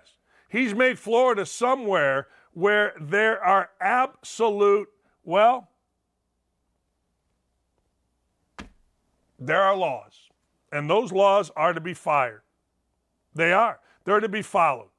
And if you're not going to follow the law, then you are not going to be a prosecutor. You are not going to work as an attorney general. You are not going to work for Ron DeSantis, and that's ultimate and the people of Florida. Now, if you want to get mad about that, great. I'm not mad at you. I'm not mad at you at all. You be mad. You be absolutely mad. You go, girl. Well, Ron DeSantis got mad. Ron DeSantis fired a state prosecutor because she was soft on crime. She let out a dude who was a multiple offender. She, ladies and gentlemen, let a man out who went then and murdered, murdered two police officers. That's what she did. And now she's crying. Now she's complaining. Well, of course she is. Ron DeSantis is not letting soft on crime prosecutors exist in his state. Is that bad? I mean, I get it. He's being crushed because, oh, by the way, the prosecutor was African American woman. Huh. Democratic State's Attorney Monique Worrell has been suspended immediately, citing lack of mandatory minimum sentencing for various crimes. This lady, Monique Worrell, let a guy out who was on probation at the time. He was arrested for sexually assaulting a child. Guy was on probation. This lady, this Monique Worrell, let her out, let this dude out. What did he do? He went and killed two cops. Good for Ron DeSantis. Good. Claim everything you want, Monique. Claim it all, baby. Throw the book at him. He fired a woman. He fired a woman of color. He fired a Democrat. You do you. Give them the give them it with both barrels. But just stay suspended. Because the country and certainly Florida is safer with you not in your job. And frankly, I don't care if you're black, if you're white, doesn't matter to really anybody. But when you let out dudes that assault a child who are already on probation and they end up killing two cops, you're incompetent at your job. It's that simple. Not a matter of black, not a matter of white, not a matter of woman, not a matter of male, not a matter of Republican, not a matter of Democrat, a matter of being inept at your job. We judge people, ladies and gentlemen, by the content of their character and their actions, not by the color of their skin. We are not the Indy Star. We are not Gannett. We are not the New York Times. We are not the Washington Post. We are in pocket with nobody. We tell you the truth. We tell you what we believe, and we move it along, people, because that's what Outkick does. And if you don't understand it, I can't help you. And if you are on our YouTube chat, please subscribe and like. It's and ring the bell. Get the alerts when we're coming up because these are the only shows in America where you're going to get honesty, where you're going to get truth, justice, and the American way in sports and, ladies and gentlemen, in politics. A Navy sailor was accused of spying for Russia. Listen to this. He was encouraged to continue to do so. Okay. Was it by the mob he was encouraged? Were there threats over him? Was it because of what was it? Who did the encouraging of a Navy sailor to spy for Russia? You know who it was? Was it Mother Russia? No, it was just mom. a Navy sailor's mom told him, hey, pretty good idea. Why don't you go out there and why don't you spy for Russia, for the Ruskies? Mom? Mom, is that you? Uh, yeah. Hey, look, I don't know. It seems like a good idea. It seems like something we should get involved in. Huh? His mom thought it would help him secure a better job with the Chinese Communist Party. That's right. The mother, the mother of a sailor said, Hey, uh, you know what? Uh, I think this will help you. The mother of a U.S. Navy sailor charged with providing sensitive military information to China encouraged her son to cooperate with a Chinese intelligence officer, telling her son that it might help him get a job. This is a Chinese dude. Jin Chao Wei was an American, but apparently he was born in China. He was approached by a Chinese intelligence officer in February while he was applying to become a naturalized citizen, admitted to the officer that he knew the arrangement could affect his application. Even so, he provided the officer detailed information on the weapon, weapon systems and aircraft aboard the Essex and other amphibious assault ships that act as small aircraft carriers. There you go. There you go, ladies and gentlemen. You go to mom for advice on love. You go to mom for advice on cooking. You go to a mom advice on life. Mom, Share your experience with me on this. But, mom, I think this doesn't even have to be said. Do not, please, do not tell your sons to be Chinese spies. Just don't. It's never going to end well.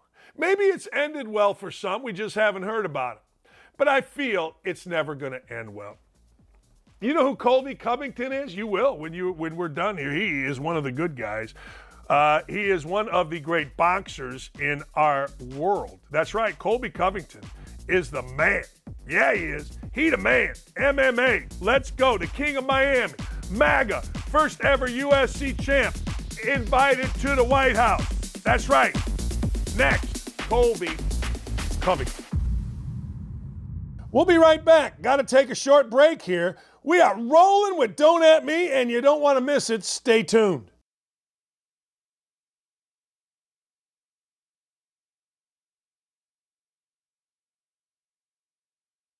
He's a people's champ. That's right. He's a people's champ. Don't at me about it either. The name of the show is Don't At Me, so don't at me. Colby Covington is America's champ. He's right here. He's got his Make America Great hat again. You know, I've always said this. I've always said, man, make America great. Now, just again, just think about that. What the hell is so wrong with that? It's never been more apropos than right now with the blank show that we got in Washington, Colby. It's four simple words, Dan. Make America great again. And the man that stands behind it wants to put America first and, you know, protect this country, keep the money in this country, keep inflation down, keep our country secure with the borders.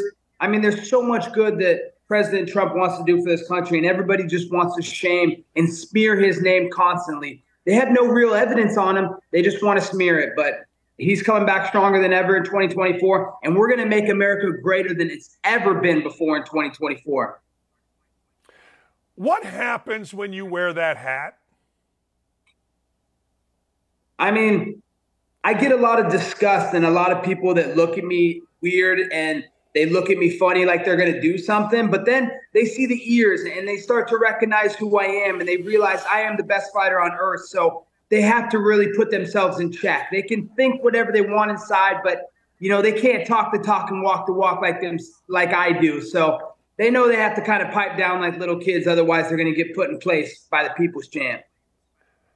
Yeah, the ears, the ears, because you were a great wrestler, an All American, a champion. That's good advice for people. Before you think you can go at somebody, you better check the damn ears on that guy. It's a true statement, man. I, I remember when I wrestled in Iowa and, and all every time we go to a bar, everybody would just say, Hey man, just look at the ears. As long as no one has cauliflower ears, we can go try and pick on them. Otherwise, don't pick on the guy that has cauliflower ear. yes. Yes. Uh, a friend of mine in college was a wrestler, and he told me that. And I've never, so funny you say that because I have told my friends that for like, I'm 60 years old. I'll say for 40 years, I've told my friends, don't be a dumbass in a bar if a guy's got the cauliflower work. That's so funny. Yeah. When did you decide? When did you decide to get political? I, I, I decided to get political in uh, 2018.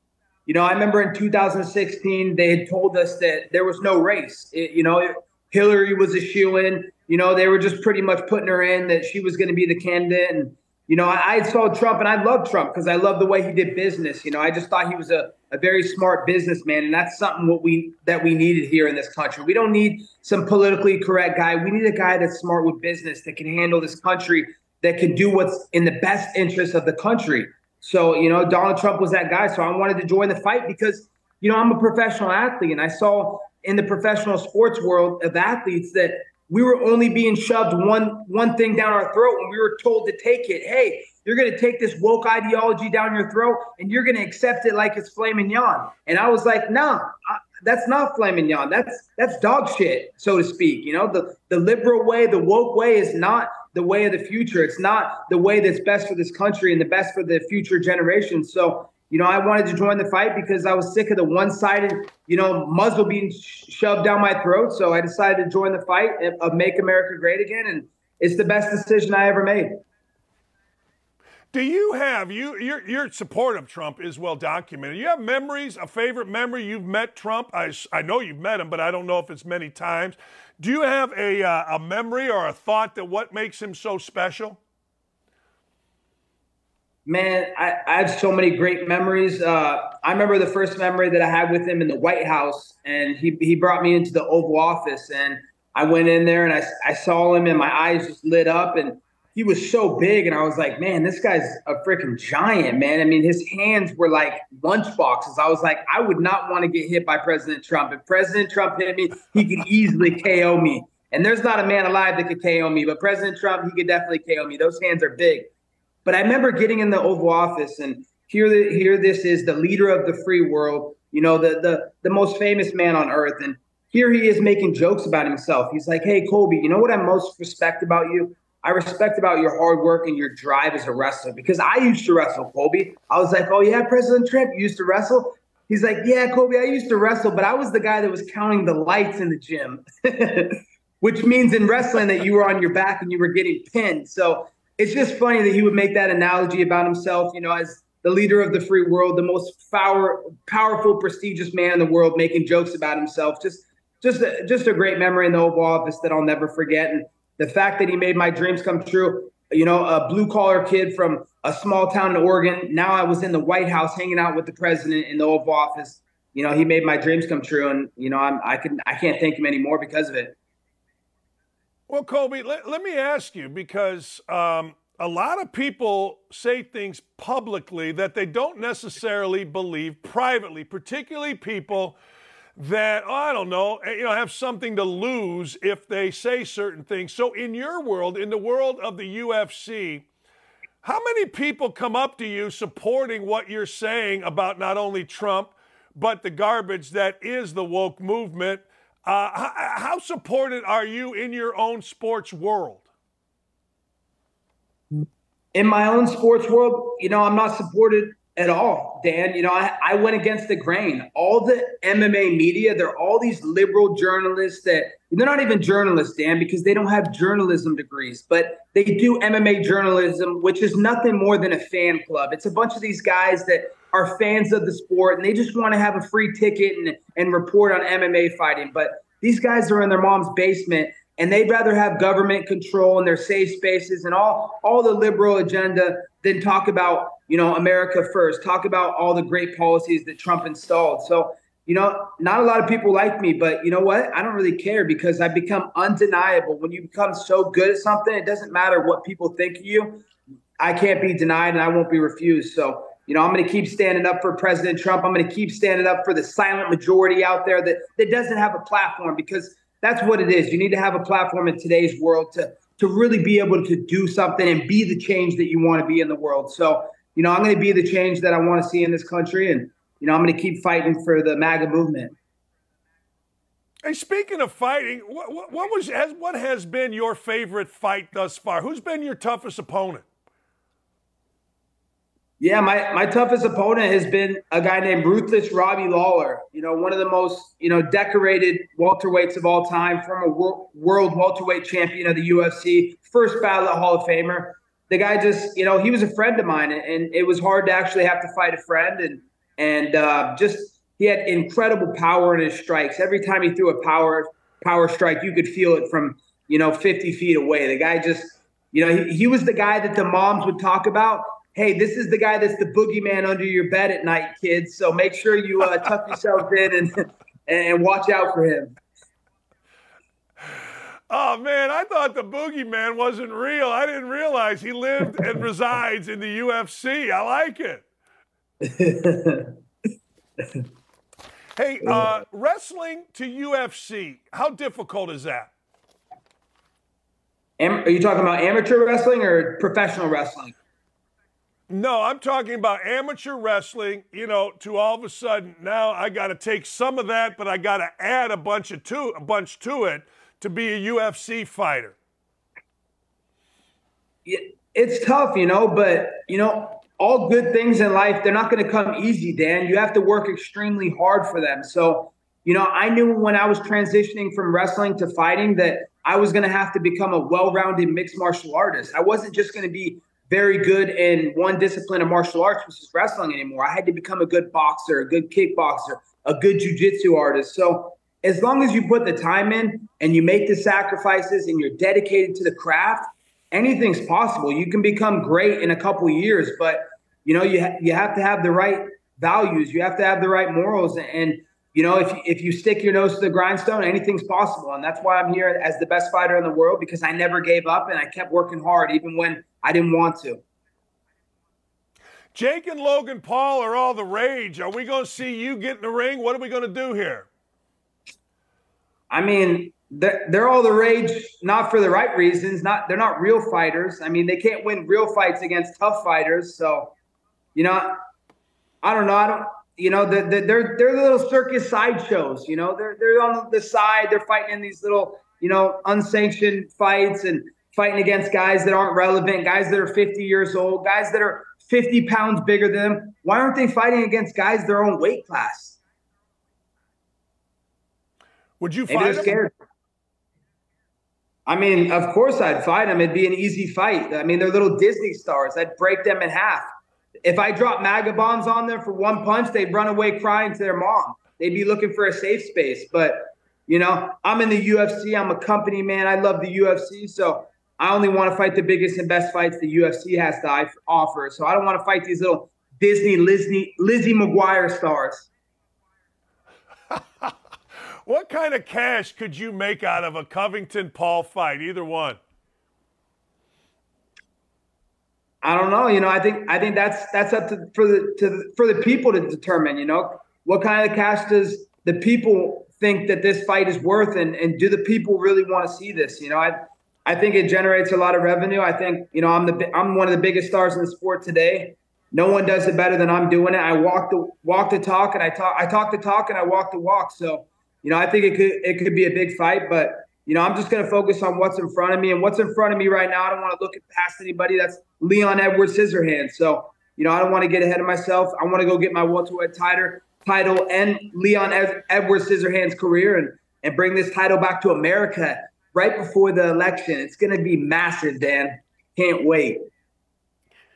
Hey, uh, when you're done with a UFC fight, the fight's over, you've won. How long does it take you to come down? Uh, yeah, I would I would say like 24 hours. You know, there's there's a lot of adrenaline that's still rushing through you after you get done with the fight and you know, it's a little overwhelming because you have all your supporters, all your family, all the people that are behind you, backing you, that that want to get your attention and want to talk to you and want to ask you questions. Oh, how was the fight? How was this? And you know, it, it takes a little bit to process and, and come down from. I would say about 24 hours, though. Are you one of those guys that abstains from everything? You know, bad food, beer, women. I mean, are you? You know, what's your time frame for all that kind of stuff?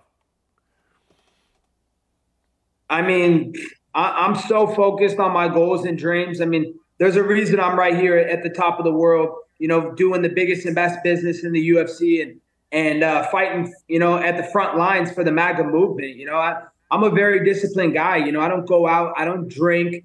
You know, I, I I put my career and fighting first above everything else. You know, that comes before girls and relationships because you know, I have a message to send to the world. You know, I'm standing up for the military. I'm giving a platform to our first responders, to our law enforcement, the people that I think are the real heroes and backbone of America right now. So, you know, my fight is bigger than just me. It's not just about me, Dan. It's about the MAGA movement. It's about blue collar America. It's about middle America. It's about first responders. It's about military. So, you know, I'm very serious and I take this career very serious. There's no distractions that I have in my career. It's it's only fight, fight, fight and win, win, win.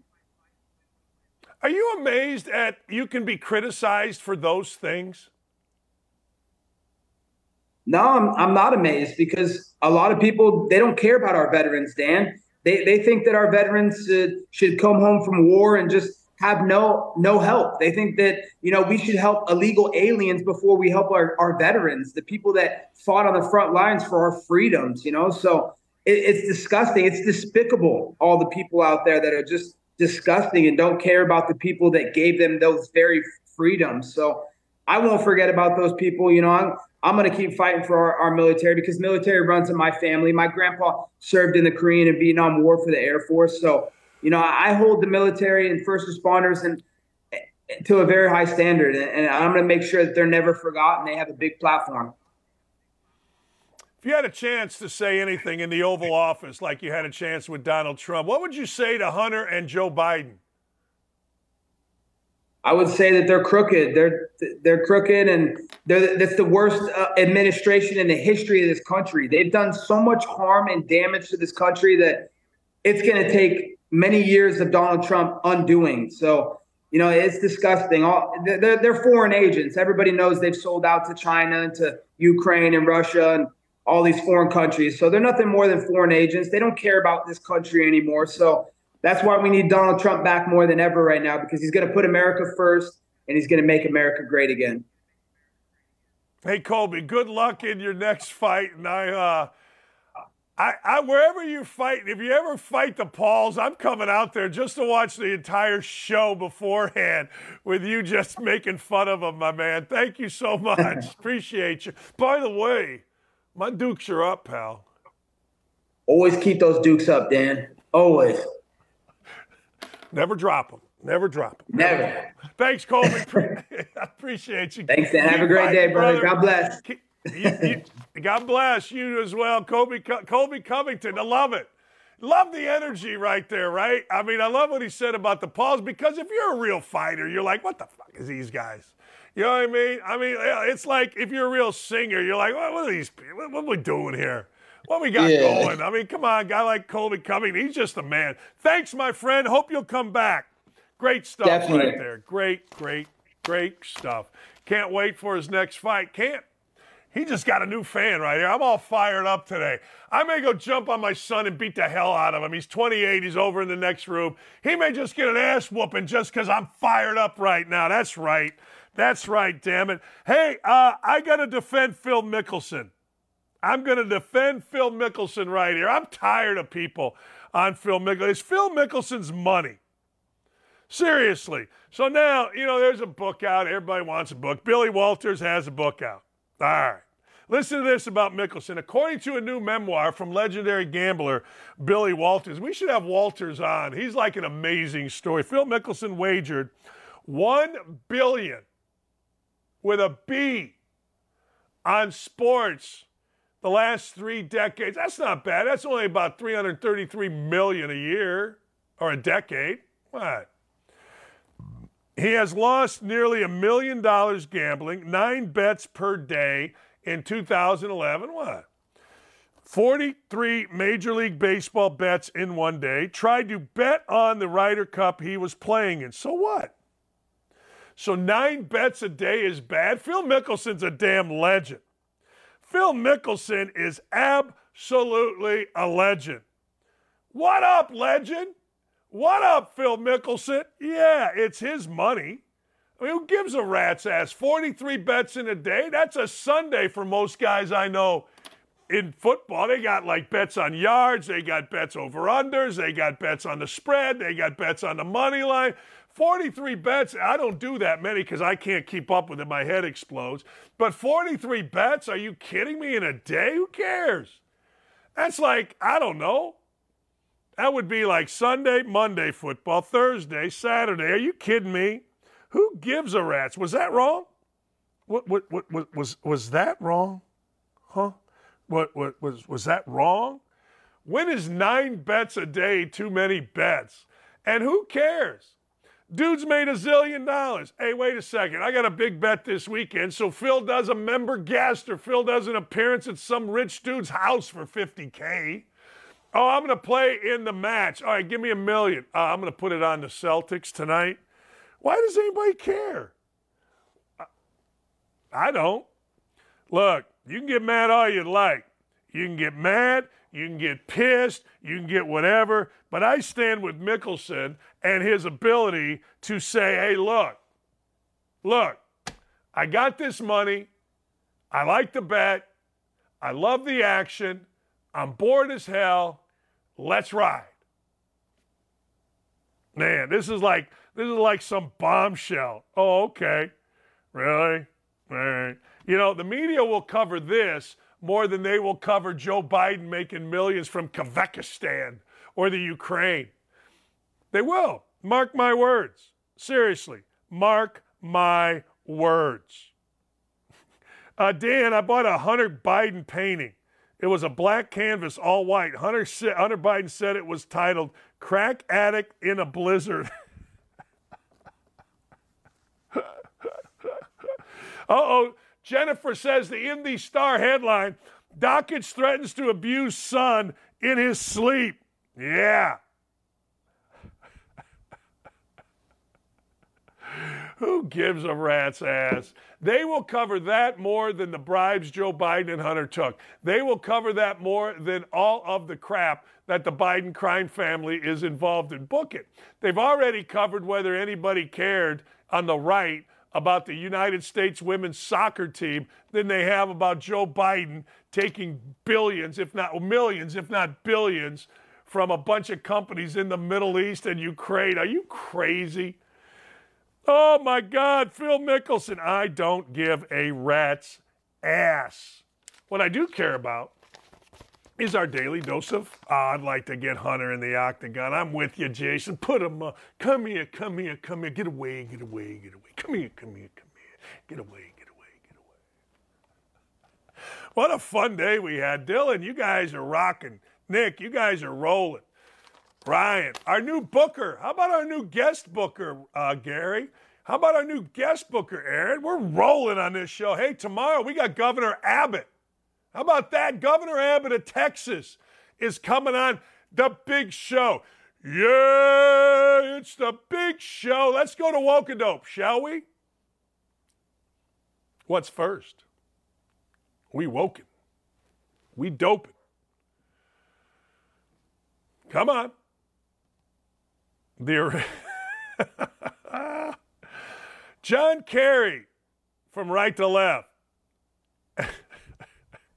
Moe, Larry, Curly. Larry, Moe, and Curly.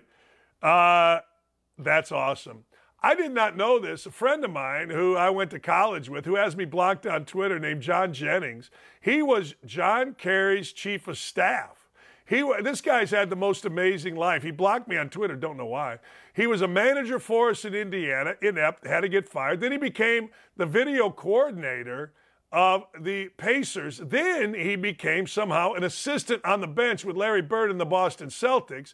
Then he became a Harvard fellow. Then he ran all of John Kerry's stuff and uh, started the Maine Red Claws. So every time I see John Kerry now, but this is absolutely the truth.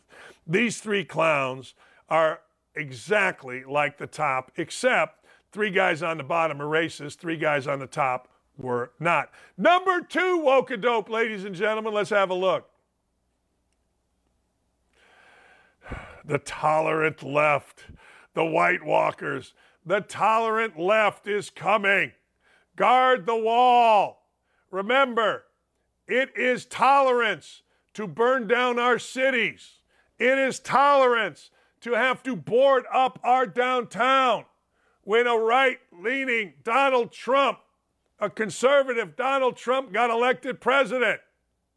It is intolerance when right leaning people don't like our soccer team, led by the purple haired anti American traitor, Megan Rapinoe. It is treasonous to not like our soccer team. It is patriotic to loot our cities, bash our businesses, set fire to homes because a president was elected that you don't like from the left. Brace yourselves. The tolerant left is among us. Give me a third one, will you, please? I'm having too much fun today. I am. Joe Biden votes after the release of Hunter. Joe Biden voters after the release of the Hunter Biden laptop. If we didn't acknowledge it, it doesn't exist.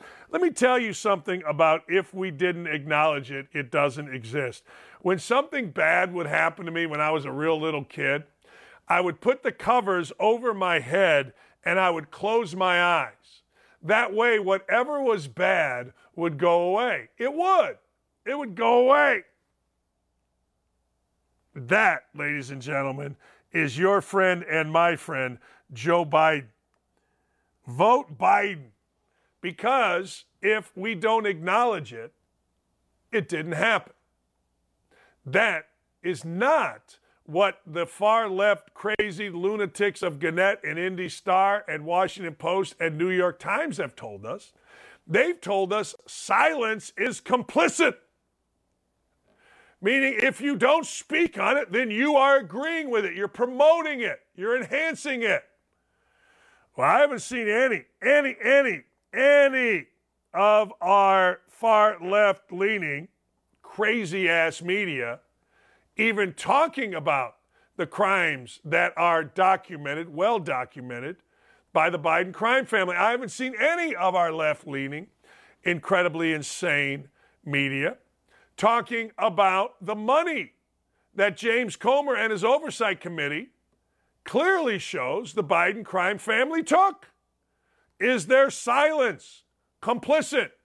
Is the silence of our most beloved reporters, our most vigilant journalists, is that in compliance with Joe Biden and the Biden crime family? Of course it is. And if you don't think it is, then you're crazy peoples. You're just crazy peoples. You're, you're sitting here and you're crazy people, Danny. Danilio, I'm my grandfather Danny. You, you peoples is crazies. You're crazies people. You know what I mean? Remember, as Jen Gritty says, and she quotes the great Costanza, it isn't a lie if you believe it. Yeah, just don't write a song about the looting. Just don't write a song about the terror that a bunch of idiots put on our major cities. Don't even think about writing a song about it because then the left leaning media gets pissed. They get mad. We'll show you. Don't criticize Megan Rapinoe. Then we'll get pissed. We ain't mad about, hey, look, our side, the far crazy ass left, burning down our cities. We're not mad about downtown Indy and every other major city having to board up their windows when Donald Trump got elected because, well, the most tolerant among us, the left, is going to do some robbing and raping and murdering and pillaging and plundering. But the media will tell you if you're if you don't like Megan Rapinoe, then you're on the cruel side. I lift a cheek to you. Maybe that should be a new new segment. Who am I lifting a cheek to? You know, when you're sitting in a chair and you lift a cheek, you know what you're doing, right? You're gassing the building. I lift the cheek to you, Indy Star and Gregg Doyel, you traitors, you. I lift a cheek.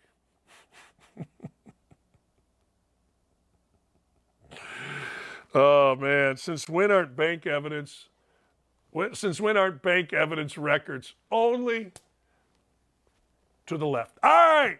I had a great show today. I had a great time doing the show. I hope you all did too. I had so much fun today. I don't know why. Covington was great. Danny Z was great. The YouTube chat was filled. The Twitter handle was filled. We just had a great show. We continue to be the fastest, best show in the history of YouTube in the mornings on all things. And it's because we got a great crew here from our leaders, Gary and Aaron. Uh, Nick, fantastic. Dylan, fantastic. Ryan, tremendous. Katie, unbelievable. Haley, incredible. I got Mayor, I got Governor Abbott tomorrow. I want you to think about that. The most popular governor in the world is coming on our show, our little show. Hmm. Hey, four or 340 today. I'll be on with the boys at Hot Mike. Looking forward to it. Have a great afternoon, everybody, and thanks for being here.